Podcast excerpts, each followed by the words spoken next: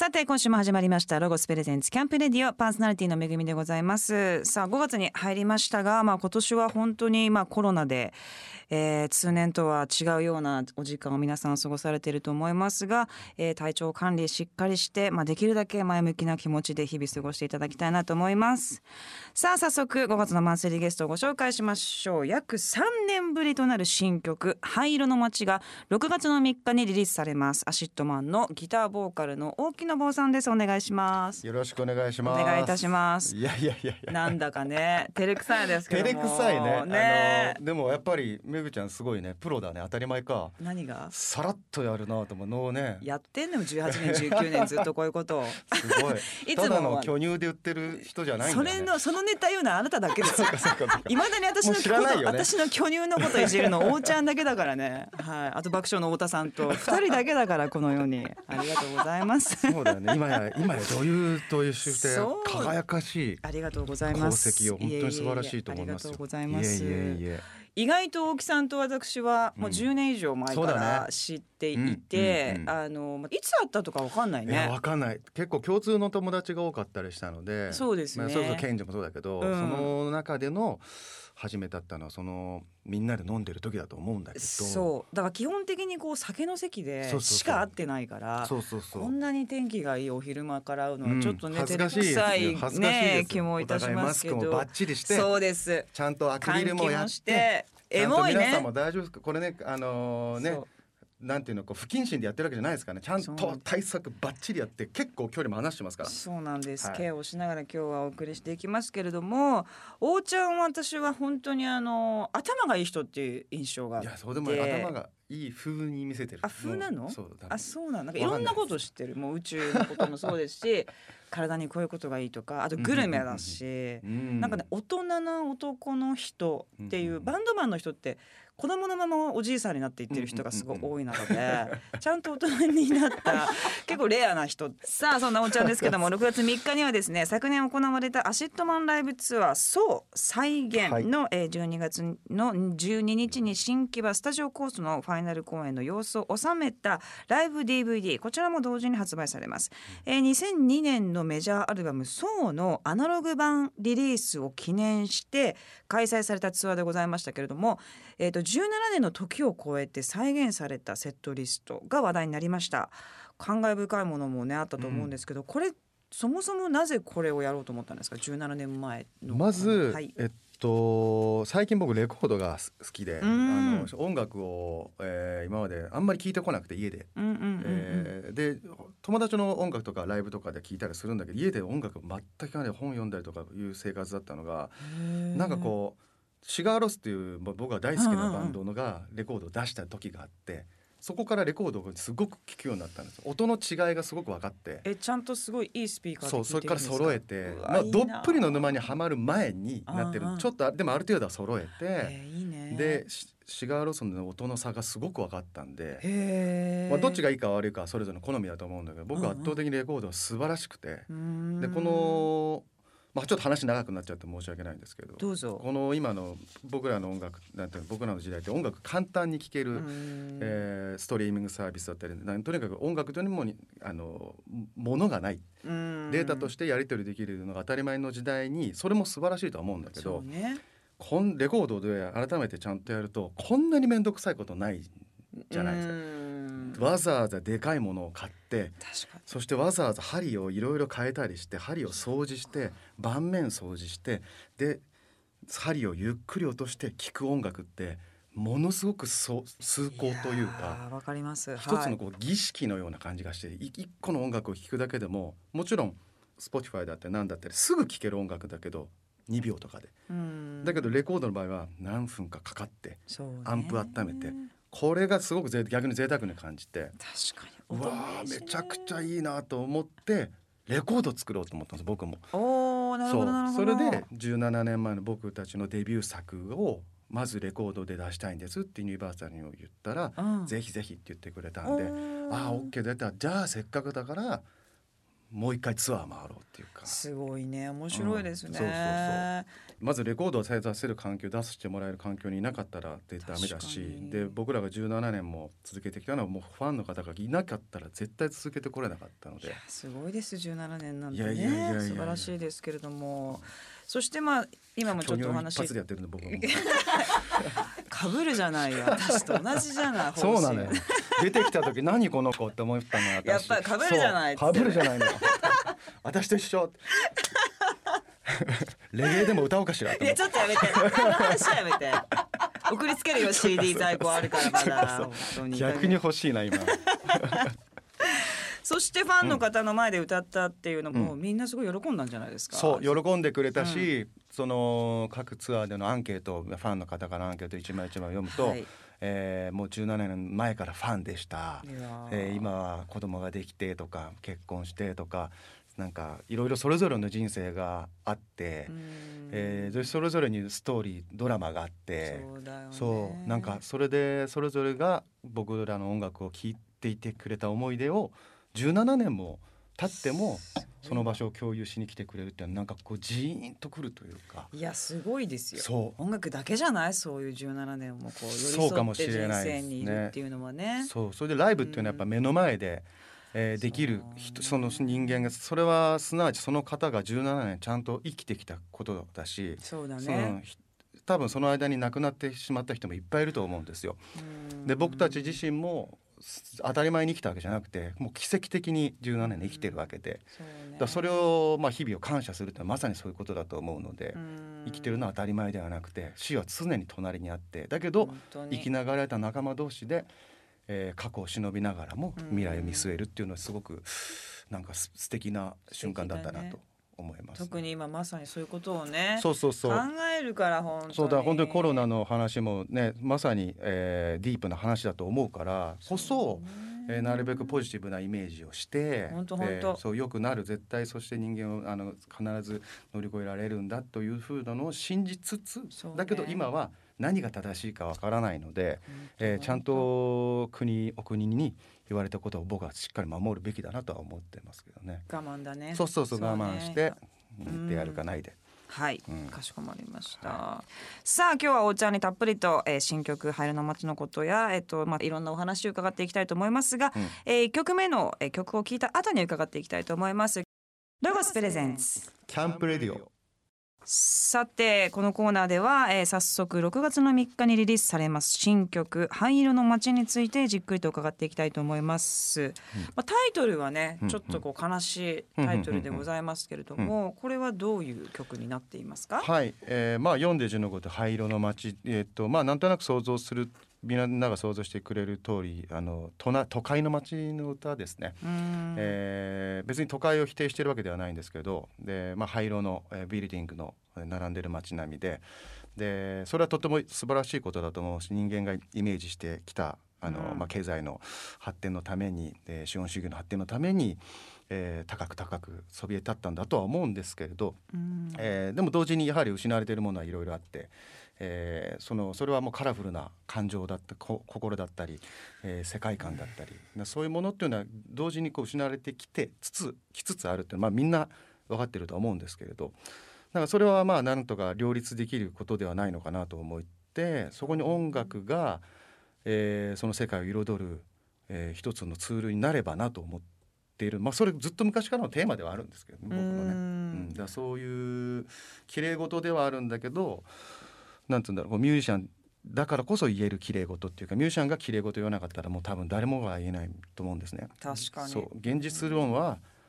そのなコメンテーターさんとかあのなんかそういう方に任せて、ね。政治家の方に任せて僕らは夢を語りたいなと思うので、うん。音楽で世界が彩りますようにという思いを、えー込めてうん。まさに今の時代とかにもすごくぴったりになってしまったというかね。本当本当でもこの曲を作るまあいつもその曲作りもそうですけども、うん。どういうまずきっかけから作っていくことが多いですか？そう僕ねぎ両方あるんだけどギターで作る時もあるしうん。メロディーから作る時もあるし、うん。うん。でこの曲はもう34年前から。作っててそう。でか多分ギターだったのスタジオでギター弾きながら作っ。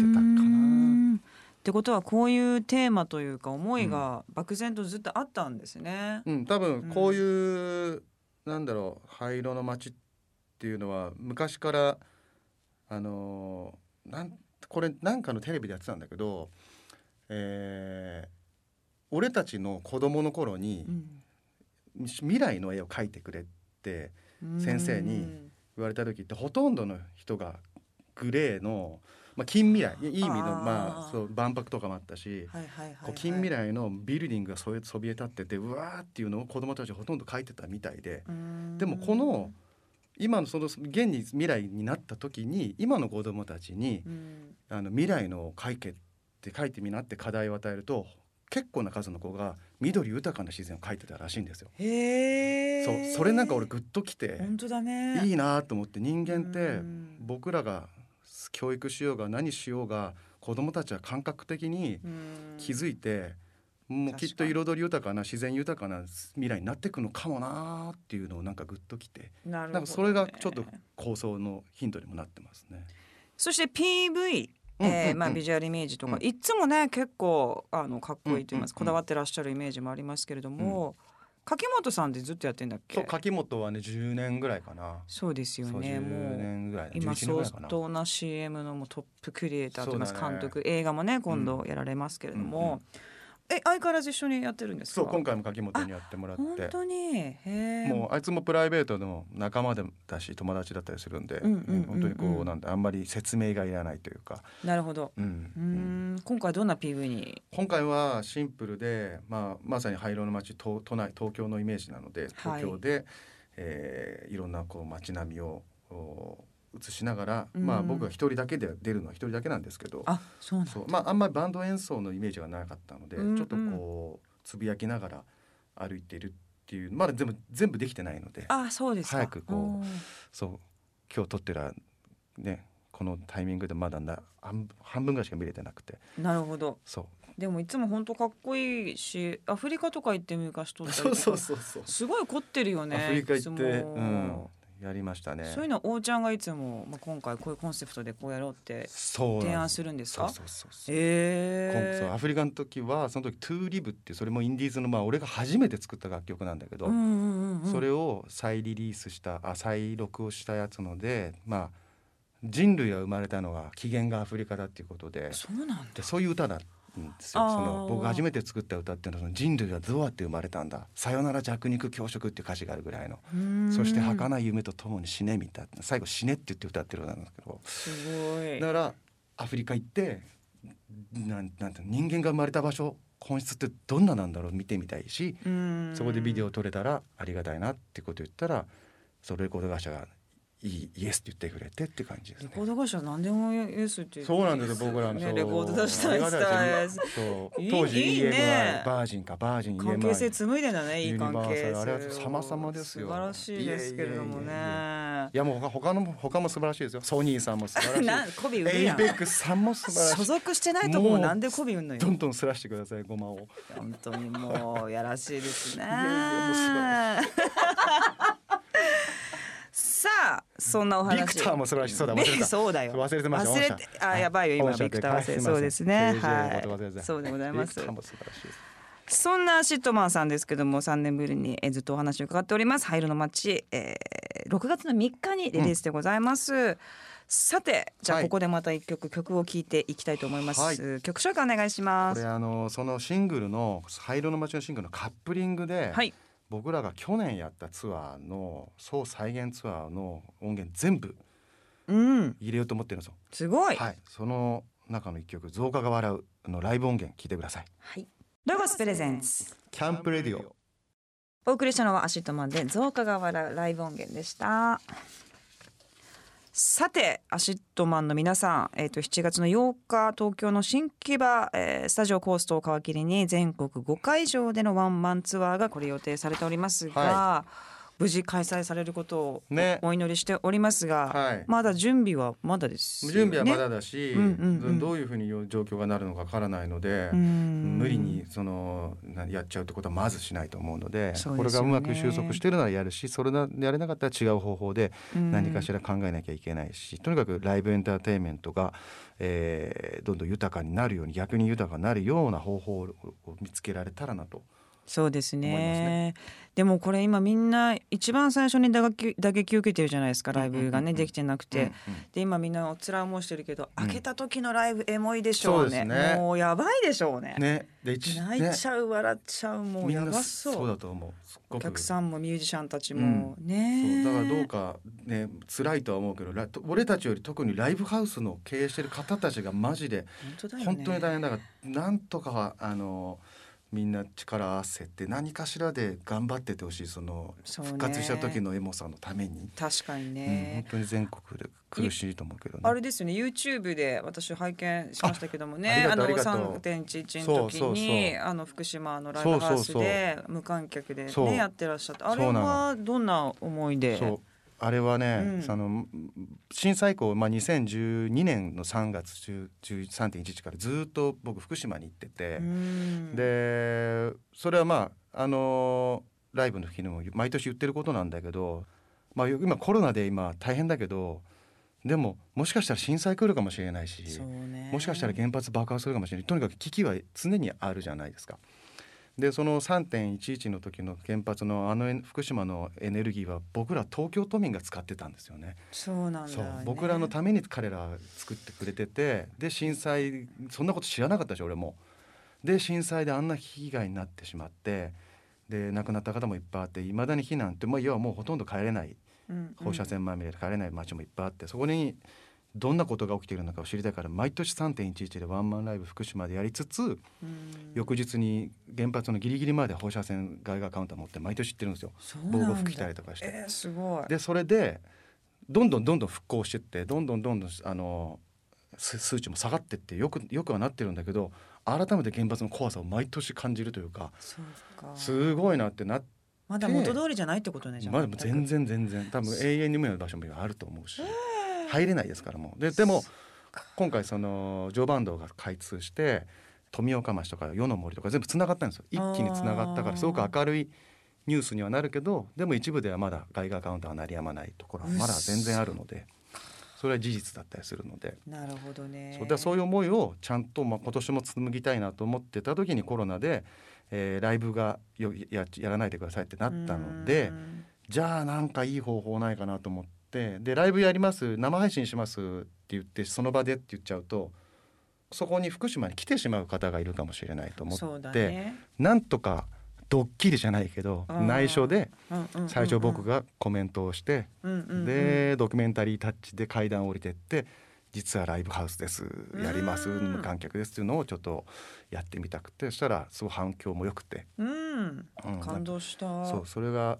リアルタイムでやれてたからね。めちゃくちゃ緊張したけど、一人喋りからね一人喋りから。なかなかああいうの大変ですよね。大変大変、ねえ。でもちょっと感極まってて泣きそうになった。もんねいきなりね油断してね。多分あれ緊張多分緊張なの緊張で泣くなのそうそうお姫様なの。そうそう。守って誰かっていう意味でない。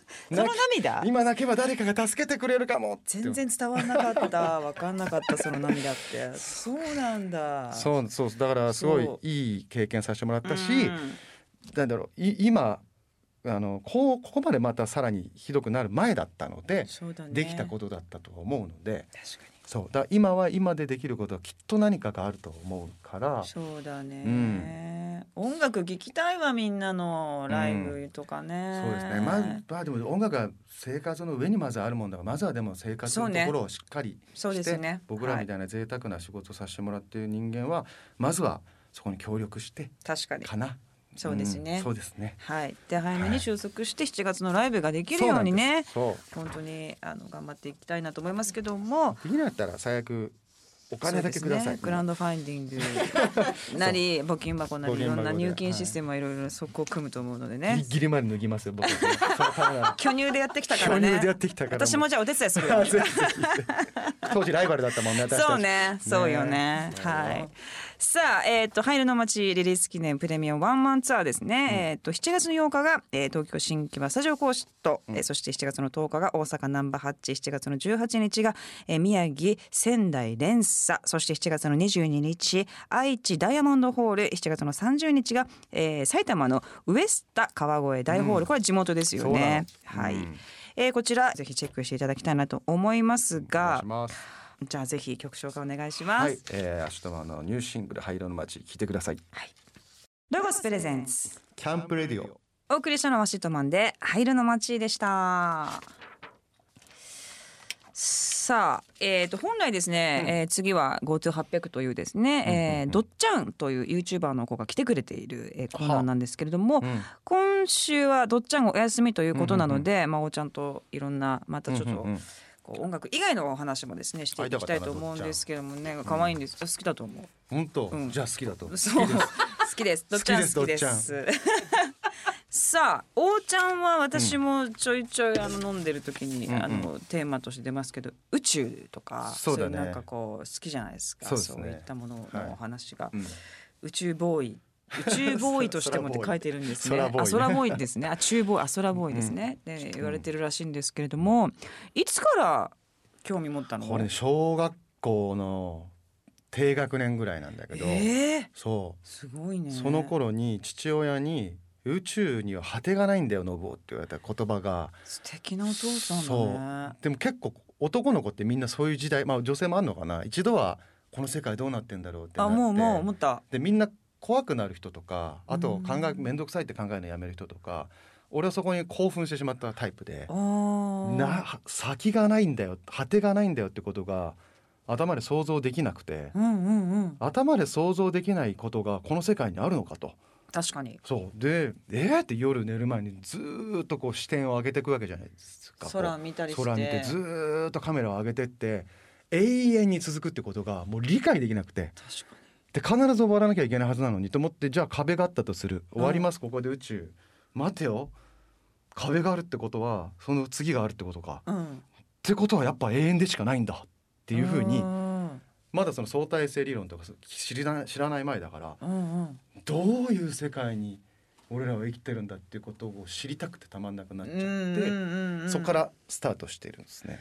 宇宙にじゃあ行ってみたいんですか？えっとね最近昔からずっと疑問あ、えっと、その疑問で即答してたんだけど、あのー宇宙に行けるんだったらもう死んでもいいっていう筋筋肉方式健康のためなら死ねるっていう。宇宙に行けるなら死んでもいいっていう、永遠の命を知れるなら死んでもいいみたいな感じだったんだけど最近別にいいかなみたいな思ってきて。あらどうなしたの？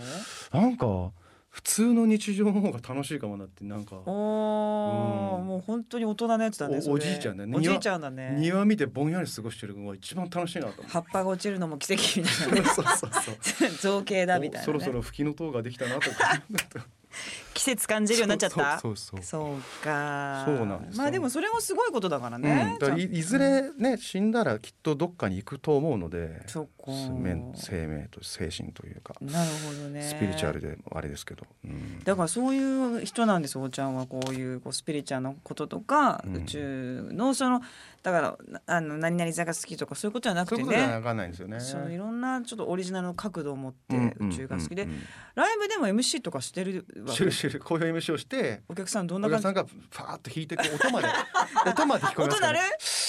あ音鳴るんだやっぱり。でそんなのもう気にしない俺はもう。あそう。シーン弾いてってんな弾いてってんな今日もと思って。あそう次の曲いきます。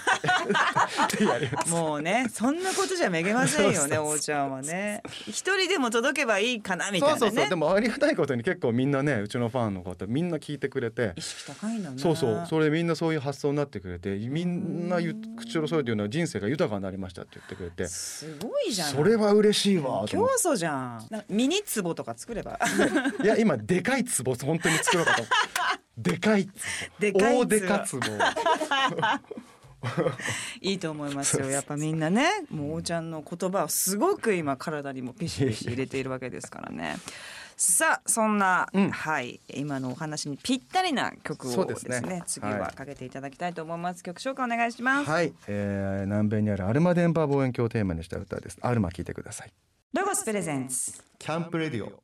お送りしたのは ACIDMAN でアルマでしたさて5月のマンスリーゲストはアシットマンの沖野坊さんをゲストにお迎えしておりますが、えー昨年メジャーデビューアルバム「創、再現」こちらのライブをですねしまして、えー今回は新曲をリリースいたしますけれども、改めて ACIDMAN の音楽性のまあ幅というのが表現できたのかなと思うんですけども、おーちゃんの、なんでしょう音楽起源みたいなあ音楽かっこいいと思った曲ってどんなんなんですか、俺ね兄貴だと思います、ね、あお兄ちゃん音楽好き兄貴が音楽好きでギター弾いてたんでそれが子供の頃によよく隣の部屋で流れてたのがなギターってかっこいいなと思ってたのが多分へえそっから自分でなんか初めて買った CD とか初めて買った CD は世の中的には朝かゆいって言ってるんですけど、はいはいはい。ゆいさんゆいそう。先輩本当まああの等身大タオルも持ってたぐらいなんあですけど大好きじゃん。そう小学校の時にうん抱きついてたんだけど。へえかわいい。そう。そっちの方が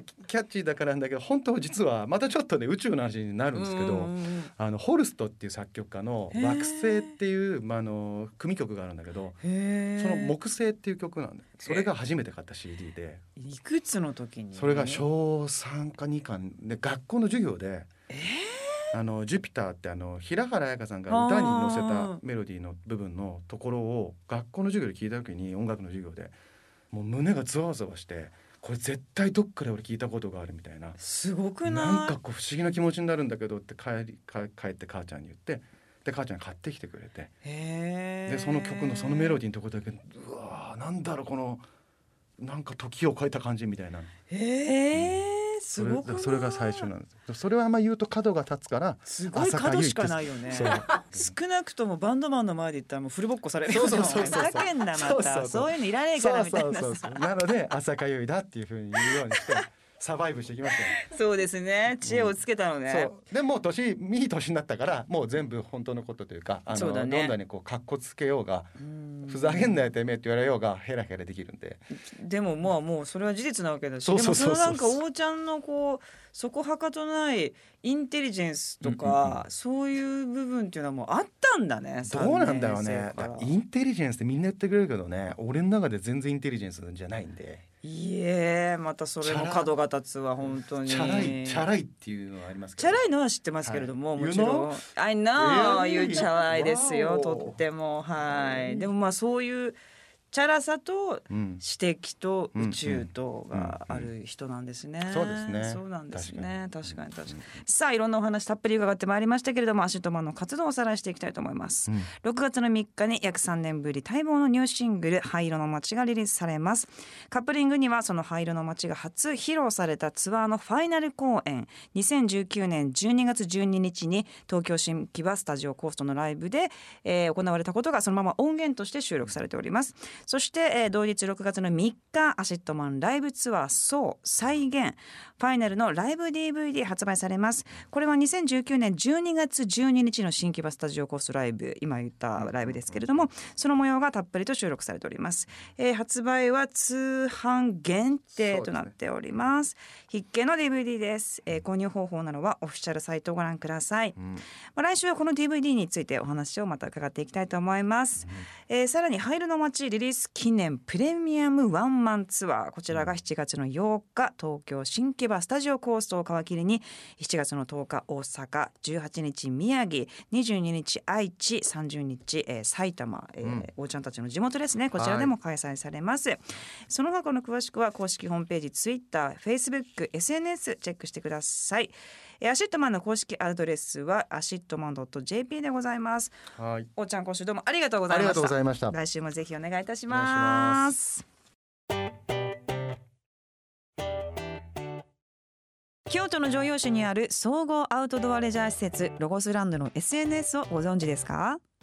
インスタグラム、ツイッター、フェイスブックにて更新中です。お家でエンジョイして楽しめるようなロゴスランドのホテルツアーやただただ燃えている焚き火の動画などロゴスランドならではの配信をしています。ぜひご覧ください。